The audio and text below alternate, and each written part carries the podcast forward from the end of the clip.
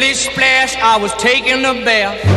Long about a Saturday night. Yeah. 점심 먹고 유쾌한 시사 디저트 한 입. 최영일의 시사본부. 네, 시사본부 매일 이 시간 청취자분들께 드리는 깜짝 간식 선물이 준비되어 있습니다. 오늘 편의점 상품권 나가고요. 코너 들으시면서 문자로 의견 주시는 분들에게 쏘겠습니다. 짧은 문자 50원, 긴 문자 100원이 드는 샵 9730으로 의견 많이 보내주시기 바랍니다. 자, IT본부 시작해보죠. 알아두면 유익한 IT 이슈를 쏙쏙 소개해 주시는 김덕진 미래사회 IT연구소장이 나와 계십니다. 어서 오세요. 네, 안녕하세요. 반갑습니다. 김덕진입니다. 자, 이게 한때는 생산자와 소비자를 효율적으로 연결해주고 거기에 뭐 적합한 네. 커미션, 수수료를 받는다 이렇게 생각했던 플랫폼이라고 하죠. 자, 이제는 인플레이션 악화의 원인으로 주목이 되고 있던데요. 네. 자, 어떤 상황이길래 이 플랫폼발 인플레이션이다 이런 말까지 나오는 겁니까? 네, 그러니까는 물가를 올리는데 이 그 배달앱들이 문제가 있다 뭐 이런 식의 주장이 나오는 건데요. 이게 네. 왜 그러냐면 미국하고 우리나라 좀 통계청 자료가 좀 비교를 해볼게요. 그 외식비 물가 상승률이죠. 그러니까 지난달에 외식비 물가 상승률이 그 전에 동기 대비해서 일단 외식비는 8.4%가 올랐어요. 네네. 근데 소비자 전체 물가 상승률은 똑같은 게 6.3%. 네. 그러니까는 전체 소비자 물가 상승률보다 외식비가 더 많이 올랐어. 오른 거예요. 예. 자, 미국 같은 경우에는 전체 물가 상승률이 8.5%고요. 네네.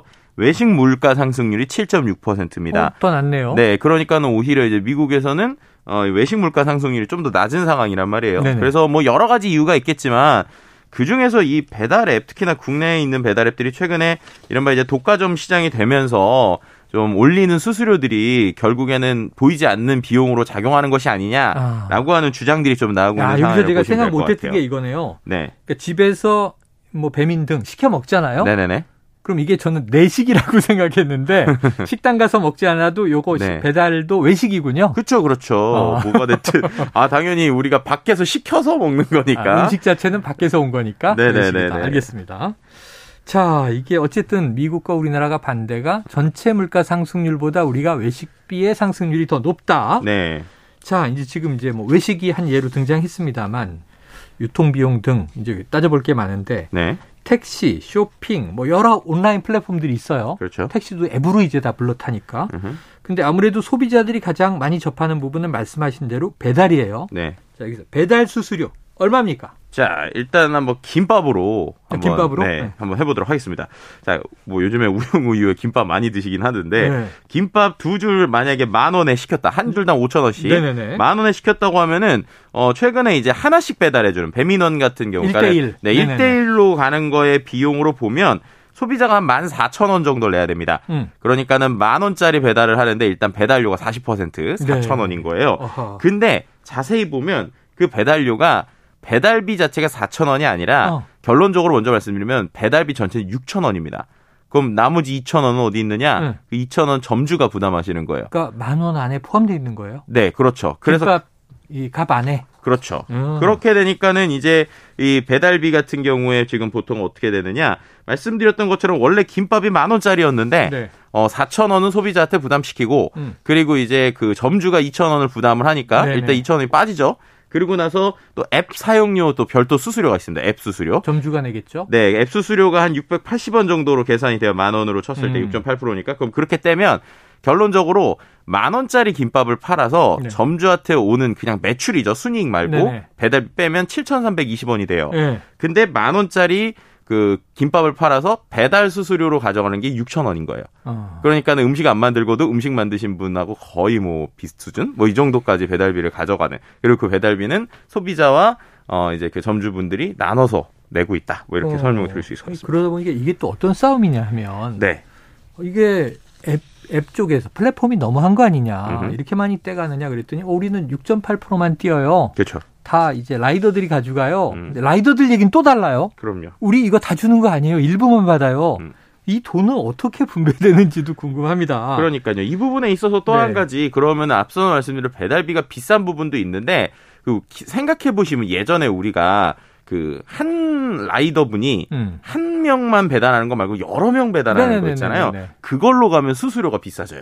그러니까 그거는 배달비가 싼 대신에 네네. 점주분들이 내시는 수수료가 올라갑니다. 아. 그러니까 어떻게 됐든 이가 됐든 저가 됐든 어쨌든 그 최소한 15%에서 많게는 한 30% 정도의 네. 앱 수수료를 일단은 그 점주분들, 그러니까 음식을 만드신 자영업자분들이 내고 있고요. 아. 거기에 뭐 여러 가지 광고비 등을 합치면은 저 큰 건데 네. 결국에 말씀하셨던 한 라이더가 하나의 음식을 배달하는 이게 이제 경쟁이 그때 엄청 붙었었거든요. 네네네. 그러니까 그 경쟁이 붙다 보니까 지금 하나의 음식 배달 앱이 있는 게 아니라 총 우리나라에 30개 정도의 배달 앱이 어떻게 보면 라이더 모시기 경쟁을 한 거예요. 그래서 그때 어느 수준이었냐. 예를 들면은 5,000원짜리 음식을 하나 파는데 점심때 같은 경우에는 라이더들한테 10,000원이 가는 적도 있었어요.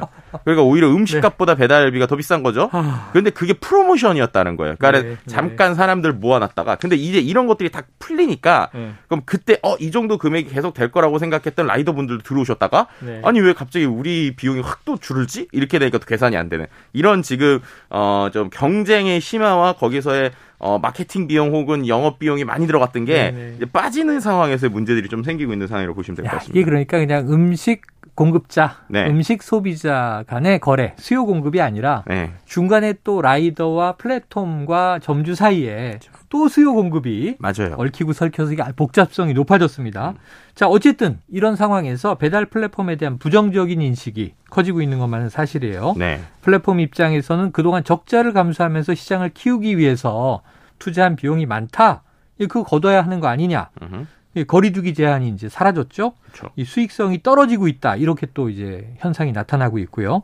최근에 스마트폰에서 배달 앱을 아예 지우신 사람도 많다. 이 사실입니까? 네, 실제로 이제 그 모바일 인덱스라고 하는 분석 플랫폼이 있는데 그 플랫폼에 따라서 지난 6월에 배달 3사의 월간 이용자 수가 3,182만 명이에요. 그래서 이게 전원 대비 0.8% 감소한 건데 중요한 거는 그 전달에는 3.38% 감소했고 예. 또 그 전달에도 5.96% 감소했어요. 그러니까는 최근 한 3달 동안에 다 합하면은 한 8, 9% 정도 떨어진 거죠. 추세가 그러네요. 네, 그게 계속 떨어지고 있는 모습인데요. 그러다 보니까는 이제 말씀해주셨던 그런 배달 앱 같은 경우는 야 이거 시장이 좀 줄어드는 것 같다. 그러니까 이제 우리가 출혈 경쟁 그만하고 이제는 좀 걷어들여야 될 것 같다. 이런 상황이고 그거에 지금 포인트가 또 이슈가 되고 있는 게 포장 중개 수수료를 받겠다 뭐 이런 얘기들이 지금 나오고 있는 거예요. 그러니까는 배달시키는 거 말고 제가 앱으로 주문한 다음에 그냥 거기서 찾아가는 거 있잖아요. 아, 네, 그렇죠, 그렇죠. 그 찾아갈 때도 어쨌든 앱으로 주문을 시켰기 때문에 거기에서도 식당한테 수수료를 받겠다. 이제 이런 것들이 지금 논란이 되고 있고 이게 지금 언제 그것을 실행하느냐 때문에 계속 지금 자영업자들하고 이거 이렇게 되면은 배달보다 이제 포장까지 할 때 수수료 가져가면은 우리 포장 오시는 분들한테는 뭐 덤이라도 하나 더 드리고 있고 네네. 혹은 좀 할인해드리고 있는데 이거 그렇죠, 다 없어지는 거 아니냐 뭐 이런 식의 좀 논란도 나오고 있는 상황으로 보시면 될 것 같습니다. 근데 뭐 우리나라가 워낙 이제 배달 천국이긴 합니다만 이게 우리나라만의 문제는 아니다. 미국에서도 이 배달비나 배송 수수료에 대한 상한제가 생겼다 이런 얘기가 있어요. 네, 맞습니다. 이제 뉴욕시에서 음식 배달 앱 수수료 자체가 매출에 이제 거기도 30%까지 올라가는 수준까지 네네. 갔다고 해요. 근데 우리나라는 지금 더한 상황이죠. 아까 얘기 나왔죠. 네, 네. 근데 이러다 보니까 지난해에 플랫폼이 식당에게 부과하는 총 수수료를 최대 20%로 묶어두는 법안을 이미 통과시켰습니다. 네. 네, 그러니까는 예를 들면 10,000원이면 수수료로 해서 20%도 못 가져가는 거예요. 예. 이제 그러다 보니까 이제 거기에도 배달 플랫폼 회사가 있겠죠. 미국에도 도어대시 같은 곳들이 있는데 거기서 이제 뉴욕시에 지금 소송을 제기하고 있는 상황이고요.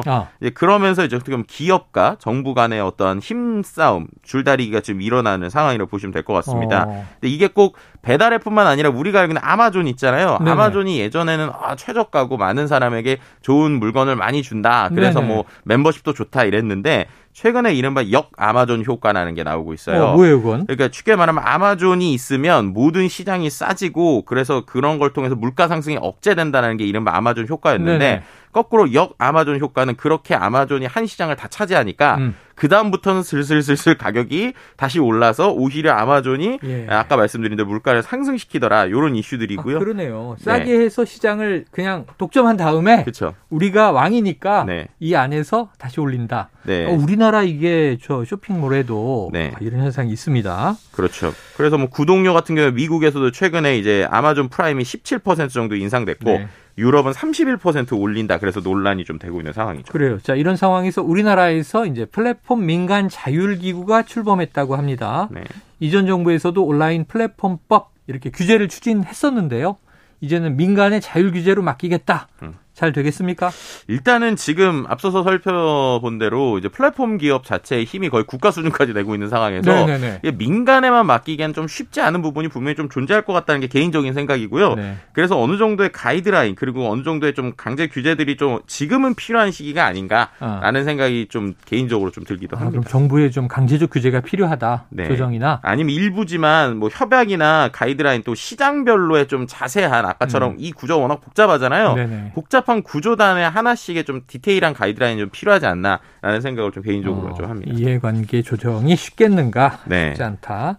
자, 플랫폼 업체는 업체대로 하소연, 자영업자들도 가파른 물가, 지금 뭐 고물가니까 또 이제 자재값이 오르고 있죠. 남는 게 없다. 이거 다 이해는 되는데 지금 뭐 비용은 다 소비자가 떠안잖아요. 그렇죠. 업계, 공급자, 생산자, 소비자 상생 방안 뭡니까? 일단은 다들 좀 한 발씩 물러나야 될 것 같다. 네, 무슨 네. 말이냐면 그 소비자들도 편하지만 그래도 전체 시장을 위해서 배달앱 사용하는 것들 조금 어느 정도 조절을 해봐야 되고 네. 또 이제 그 라이더들 입장 그리고 또 배달의 입장도 마찬가지고 또 이제 프랜차이즈들도 최근에 별도 앱 만들고 있거든요. 네. 앱들 조금 더 예쁘게 잘 만들었으면 좋겠다. 좀 기능 잘 만들었으면 좋겠다. 이런 네. 것도 개인적인 생각입니다. 최근 뭐 대형마트도 피자에 이어서 치킨 가격 아주 싸게 그렇죠. 하고 있는 게 논란인데 다음에 다뤄보도록 하고요. 한 발씩 물러나라. 김덕진 소장님의 조언이었습니다. 오늘 말씀 고맙습니다. 네, 감사합니다. 지금까지 IT본부 김덕진 미래사회 IT연구소장이었고요. 간식 받으실 분은요. 1436-6495-0179-4081-3941님입니다. 자, 최영일의 시사본부 오늘 준비한 소식 다 나갔습니다. 저는 내일 낮 12시 20분에 다시 돌아오겠습니다. 오늘도 청취해 주신 여러분 고맙습니다.